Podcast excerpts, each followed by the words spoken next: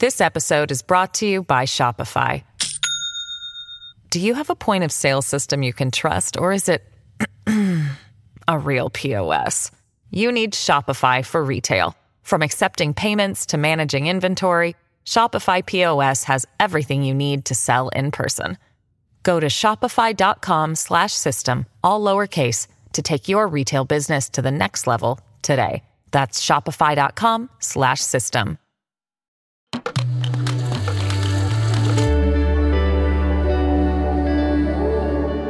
Cora.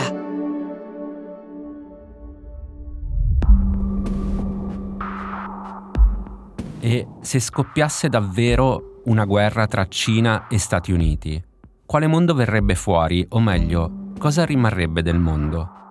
E se nel bar dove prendete ogni giorno un caffè scopriste che esiste una porta che anziché condurvi su una strada o un vicoletto, vi porta invece direttamente in un'altra epoca storica, non troppo distante dalla vostra, magari poco prima di un evento molto rilevante nella storia del vostro paese? E se gli alieni, invece di sbarcare negli Stati Uniti o più di recente in Cina, come succede ormai sempre più spesso nei romanzi di fantascienza, scegliessero invece Lagos in Nigeria come luogo nel quale comunicare con noi umani? Allora, il What If è uno degli spunti narrativi più utilizzati al mondo. E non è un caso, è un presupposto capace di sprigionare alcuni dei romanzi più intensi e interessanti della nostra epoca. Basti pensare a The Man in the High Castle di Philip Dick o Il complotto contro l'America di Philip Roth. Nel corso del tempo però il What If è un po' come se si fosse aggiornato, come se fosse diventato un modo per parlare del presente nel presente. E allora oggi a Fuori da qui proveremo ad entrare nei mondi possibili della letteratura cercando di scorgere in che modo ci danno degli elementi per capire meglio l'epoca in cui viviamo o in che modo hanno un esito e un confronto immediato con quanto sta succedendo nel mondo reale. Come cambiano le percezioni di alcuni scontri tra grandi potenze come la letteratura evidenzia delle tendenze in atto, ad esempio, e vedremo anche come il what if si possa in qualche modo applicare anche per analizzare il presente. Lo vedremo negli Stati Uniti, dove alcuni media si sono posti in modo molto serio una domanda sull'immediato futuro del paese, e forse anche il nostro. Vedremo poi come grazie al what if possa anche cambiare la percezione di sé di un intero continente, quello africano, che decide di scrivere di sé anziché essere descritto da altri, e come la letteratura di genere, le distopie, le ucronie, la fantascienza, contribuiscono a delineare richieste di cambiamento reali e non solo immaginate. Poi, nella nostra rubrica Fuori anche da qui, vi porteremo in un mondo nel quale i primi uomini a mettere la bandiera sulla Luna non sono stati gli americani. Infine oggi aggiungiamo anche una specie di post scriptum vocale sulla scorsa puntata, quella sull'astrologia. Sono Simone Pieranni e questo è Fuori da qui, un podcast di Cora Media. Per tutti quelli che vogliono uscire dalla bolla, quelli che sono stanchi del sovranismo delle notizie e vogliono aprire gli occhi per accorgersi di cosa succede intorno a noi uno sguardo curioso sul mondo per capire di cosa si discute fuori dai nostri confini.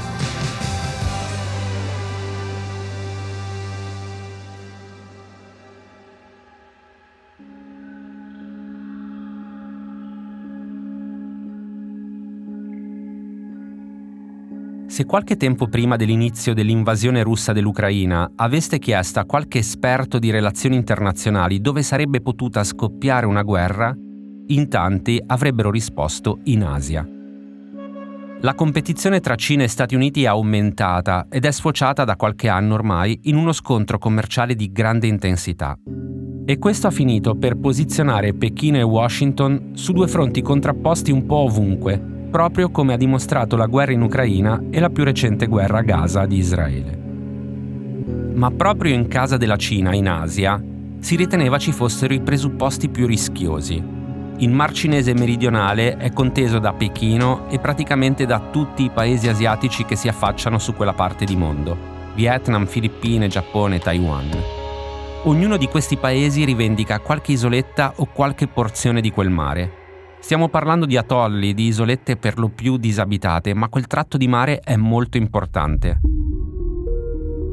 Da lì passa gran parte del commercio mondiale, i fondali sono ricchi di risorse e l'acqua è ricca di pesci, costituendo una specie di polmone economico per alcuni dei paesi coinvolti, ad esempio le Filippine.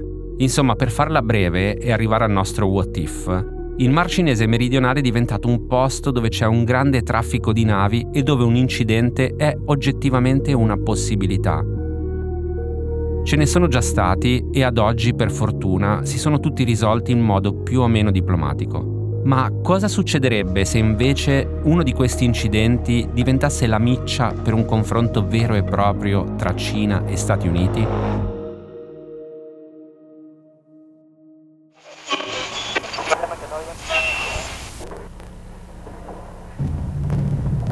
Attacco informatico cinese neutralizza l'attività navale statunitense nel Mar Cinese meridionale e l'Iran prende in ostaggio un pilota americano di un caccia F-35. Questo porta a una serie di escalation e presto diverse città statunitensi vengono ridotte a crateri radioattivi, mentre i contrattacchi nucleari americani devastano le città cinesi. La Russia approfitta del caos e invade la Polonia, e lo aggiungiamo noi, compie azioni di sabotaggio ma non contro gli Stati Uniti, bensì contro la Cina. Insomma, il breve conflitto ha un caro prezzo, l'India emerge come pacificatrice in Asia, gli Stati Uniti sono umiliati e non sono più la potenza numero uno sulla scena mondiale, il secolo americano crolla. Ecco, non stavo leggendo da una pagina di giornale, ma la recensione di un libro intitolato 2034. Questo libro è uscito qualche anno fa, l'hanno scritto Elliot Ackerman e James Stavridis e la recensione che ho letto è tratta dal sito dell'università che prepara i membri dell'aeronautica militare degli Stati Uniti. How did we come to this idea? Um, I started thinking about three years ago about Cold War literature, the great books and films Nell'audio che avete sentito, i due autori stanno presentando il libro durante un incontro online. Questo è l'ammiraglio Stavridis, già a capo dello US European Command e delle forze NATO. È un analista internazionale per NBC News ed editorialista della rivista Time. Well, we are two writers, um, and we've had a relationship. We have a relationship that precedes uh, this book by many years. Um, when the Admiral was dean at the Fletcher School, he brought me on for a semester. E questo è Ackerman, già autore di numerosi bestseller e con otto anni di servizio attivo nei Marines e nelle forze speciali. È stato anche operativo in Iraq, Afghanistan e Medio Oriente, ha fatto parte dell'amministrazione di Barack Obama ed è stato finalista al National Book Award. In questo libro, mescolando fatti reali e proiezioni, molte delle quali prodotte da istituti che come lavoro fanno proprio delle simulazioni di potenziali conflitti nel mondo, i due autori esplorano praticamente come potrebbe essere un'eventuale terza guerra mondiale. Non vi diciamo come finisce, perché alla parte che a noi interessa si affianca una parte proprio da thriller alla Tom Clancy, come è stato ricordato in molte recensioni ma a noi interessa come questi due autori abbiano utilizzato quanto sta avvenendo nella realtà per descrivere una possibile soluzione futura. Ora è una speculazione e ci auguriamo che non succeda, anzi a fuori da qui vorremmo un what if capace di fermare tutte le guerre in corso. Ma in un mondo che ridisegna l'equilibrio dei poteri, in transizione e che sembra nel caos, abbiamo potuto constatare che la razionalità non la fa da padrona. Non a caso, benché venga specificato un po' da tutti che al momento non sembrano esserci segnali evidenti di una, ad esempio, ipotetica invasione cinese di Taiwan, evento che potrebbe scatenare, al pari di un incidente nel Mar Cinese meridionale, un conflitto tra Cina e Stati Uniti, Bloomberg ha provato a fare due conti. È un altro what if di natura economica. Bloomberg Economics stima che il costo di un eventuale confronto militare tra Cina e Stati Uniti, se Pechino invadesse l'isola di Taiwan, impatterebbe su circa il 10% del PIL globale. Facendo impallidire, hanno scritto gli analisti di Bloomberg, il costo della guerra in Ucraina, della pandemia di Covid e della crisi finanziaria globale del 2008. Ovviamente anche a Bloomberg precisano che pochi attribuiscono un'alta probabilità a un'imminente invasione cinese. L'esercito popolare di liberazione non sta ammassando truppe sulla costa, le notizie di corruzione nell'esercito mettono in dubbio la capacità del presidente Xi Jinping di condurre una campagna di successo, funzionari statunitensi hanno affermato che le tensioni si sono leggermente allentate al vertice di novembre tra Joe Biden e Xi Jinping. Tuttavia, lo scoppio della guerra in Ucraina e a Gaza ci ricorda come le tensioni a lungo latenti possano sfociare in un conflitto. Tutti, dagli investitori di Wall Street agli strateghi militari, fino alla fascia di aziende che fanno affidamento sui semiconduttori di Taiwan, scrivono a Bloomberg, si stanno già muovendo per proteggersi da questo eventuale rischio. Ora, torniamo un attimo al libro a 2034. Gli autori sono statunitensi e ovviamente si concentrano molto sul proprio paese, che peraltro nel romanzo è guidato da una presidente donna, rappresentante di un terzo partito arrivato sulla scena politica americana. Ecco, partendo da questo spunto, e dato che ci sono le elezioni negli Stati Uniti in vista a novembre, colleghiamo il what if dei due scrittori americani a un what if di cui invece ha parlato un media statunitense, l'Atlantic. Il titolo del numero di gennaio e febbraio 2024 è se Trump vince. E l'editoriale di apertura, firmato dall'editor in chief Jeffrey Goldberg, ha un sommario ancora più esplicito. L'America è sopravvissuta al primo mandato di Trump, anche se non senza aver subito gravi danni. Un secondo mandato, se ce ne sarà uno, sarà molto peggio. Ecco, dato che ci sono state le primarie repubblicane in Iowa a temperature proibitive e Trump ha stravinto, abbiamo chiesto a Marco Bardazzi, esperto di Stati Uniti e in Iowa durante le primarie, di aiutarci a capire intanto che cosa è successo.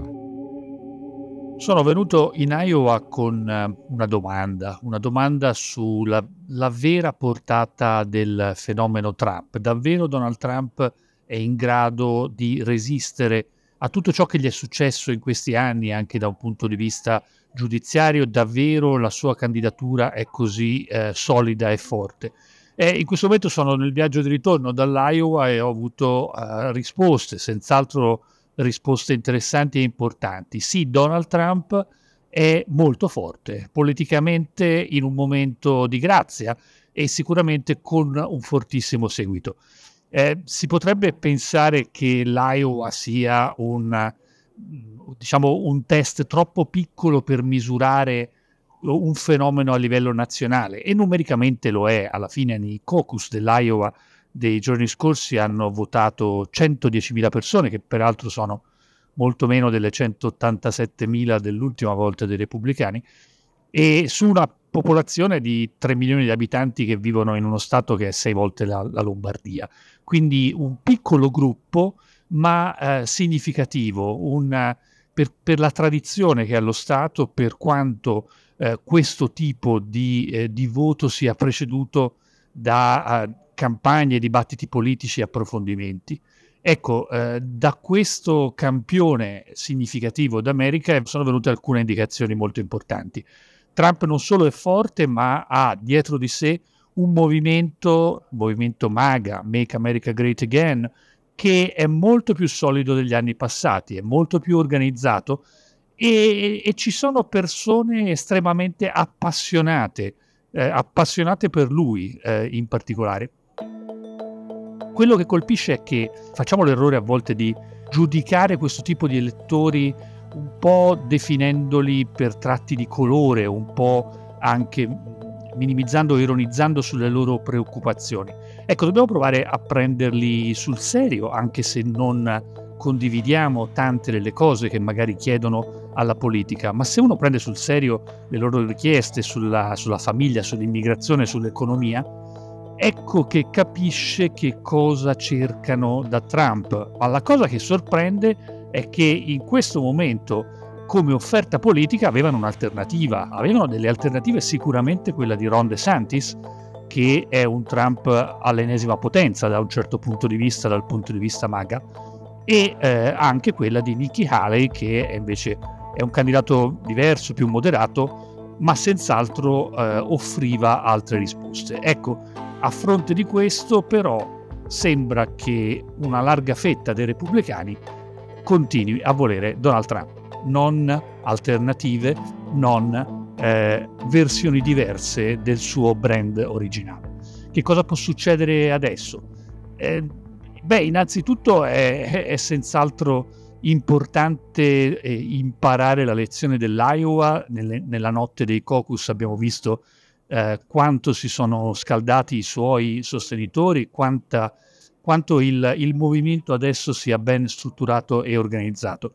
Vedremo nei prossimi giorni il New Hampshire, che sarà una tappa decisiva, potrebbe essere la conclusione di un micidiale 1-2 di vittorie eh, importanti per Trump o potrebbe aprire eh, nuovi percorsi. Sicuramente eh, ad, ad, avere delle possibilità in più tra gli seguitori è Nikki Haley, nonostante sia arrivata terza, sicuramente un secondo posto l'avrebbe avvantaggiata almeno dal punto di vista mediatico, ma il suo 19% non è un cattivo risultato in Iowa e può fare molto molto meglio in New Hampshire, mentre Ron DeSantis sembra avere un po' la strada chiusa nel piccolo stato del nord-est e punta sulla South Carolina che però arriverà soltanto il 24 febbraio quando i giochi potrebbero essere tutti già fatti. Quindi indicazioni dal, dall'Iowa, Trump come potenziale e forte, probabile sfidante di Joe Biden, ma non è ancora finita.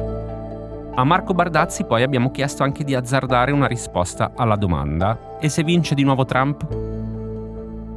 È una domanda di quelle complicatissime, non abbiamo ovviamente la, la sfera di cristallo, nessuno lo può sapere anche per le tante incognite che ci sono. Si può provare a immaginare eh, che cosa farà dal punto di vista di quello che è il programma che annuncia eh, ormai da tempo, però credo che la prima cosa da immaginarsi sia una sorta di eh, giro di vendette, chiamiamolo così, è un po' forte forse come descrizione, ma eh, Trump ha voglia di rivalsa, è convinto che il secondo mandato gli sia stato sottratto ingiustamente e che eh, Joe Biden sia il legittimo presidente, è convinto che le inchieste giudiziarie eh, che gli sono eh, capitate addosso siano una sorta di cospirazione organizzata dai democratici.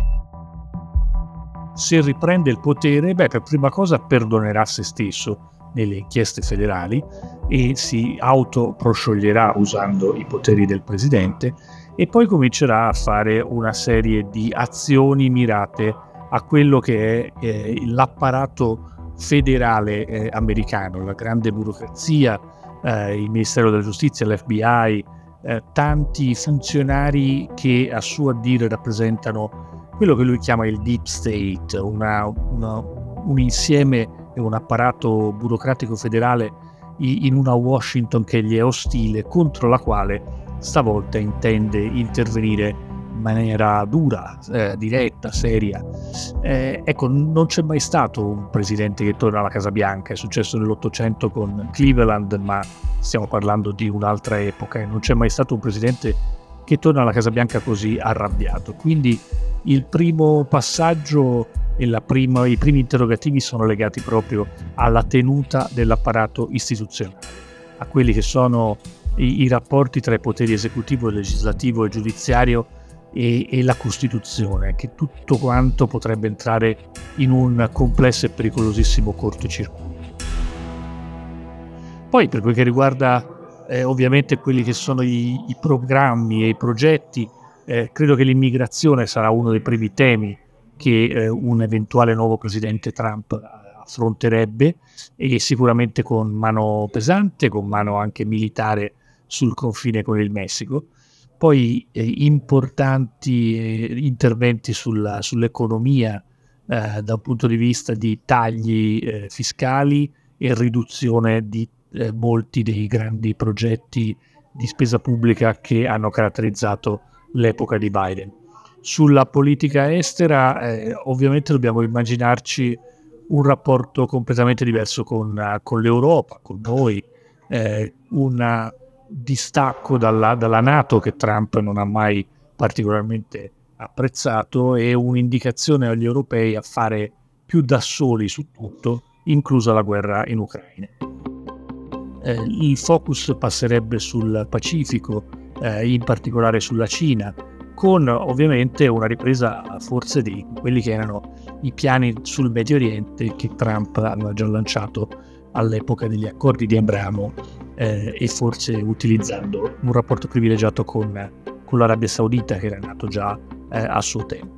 Quindi meno Europa, più Asia, eh, più protezione dei, dei, beni e dei commerci americani, più ehm, nazionalismo, meno impegno sugli scenari internazionali.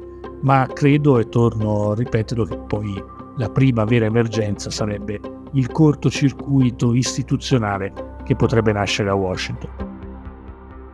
Bene, ringraziamo Marco Bardazzi ricordando che ha una newsletter che si intitola Sotto il cielo d'America, esce tutti i martedì e ci si iscrive sul sito del Foglio. This episode is brought to you by Shopify. Do you have a point of sale system you can trust or is it a real POS? You need Shopify for retail.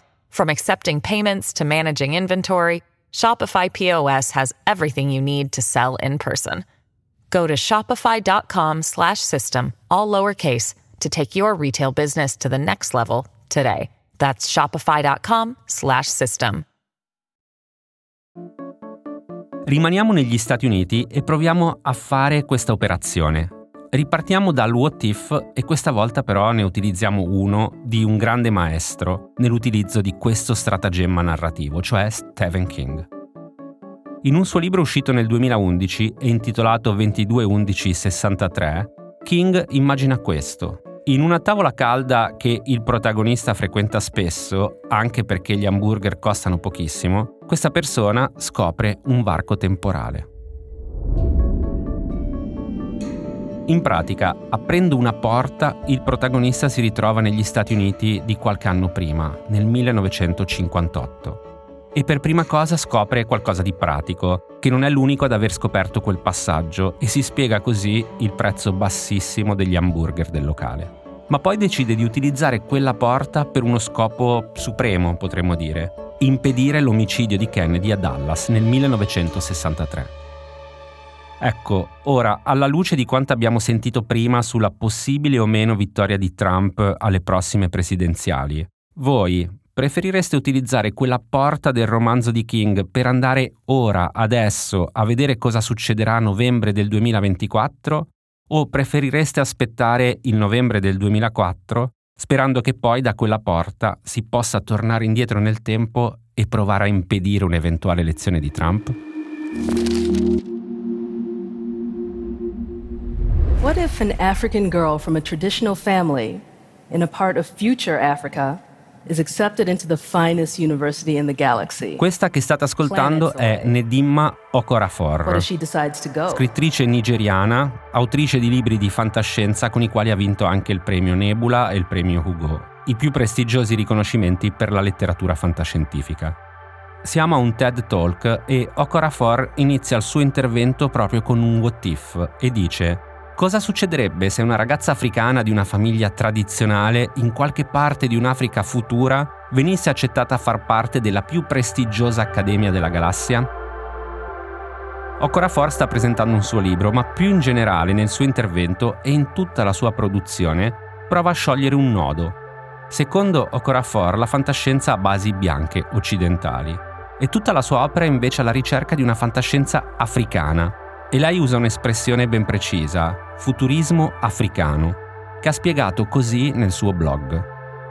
Il futurismo africano è specificamente e più direttamente radicato nella cultura, nella storia, nella mitologia e nel punto di vista africano. Si ramifica poi nella diaspora e non privilegia né mette al centro l'Occidente. Il futurismo africano si occupa di visioni del futuro, è interessato alla tecnologia è centrato e scritto prevalentemente da persone di origine africana ed è radicato innanzitutto in Africa. Okorafor, tra l'altro, è anche autrice di un libro, Lagoon, nel quale, come ricordavamo all'inizio della puntata, un'aliena sbarca proprio in Africa. Ma più in generale lei è una delle esponenti più conosciute di un movimento che in Africa sta cercando di esplorare con l'aiuto della letteratura un'idea di futuro per il continente e che non si muove solo sul filone distopico. Diciamo che è un genere che prova a essere ottimista, a suggerire soluzioni al presente per un futuro migliore. Accanto alla science fiction più pura, infatti, di recente si è sviluppata una specie di sottogenere che potremmo definire fantascienza climatica. Uno degli esempi più importanti di questo filone è The Serpent's Handmaiden, della scrittrice sudafricana Vuyokazi Ngemtu. Il racconto è ambientato nel 2023 in un Sudafrica distopico dilaniato dalla siccità. Credo che questo genere possa essere utilizzato come arma per evidenziare l'urgenza di queste questioni, ha detto Ngem2 a Context News di Reuters, aggiungendo che voleva creare una storia che fosse nostra, per tutti gli africani. È qualcosa su cui sento che come scrittori africani dovremmo essere più audaci, raccontare le nostre storie in un modo che non assecondi lo sguardo occidentale. Ed eccoci alla nostra rubrica Fuori anche da qui.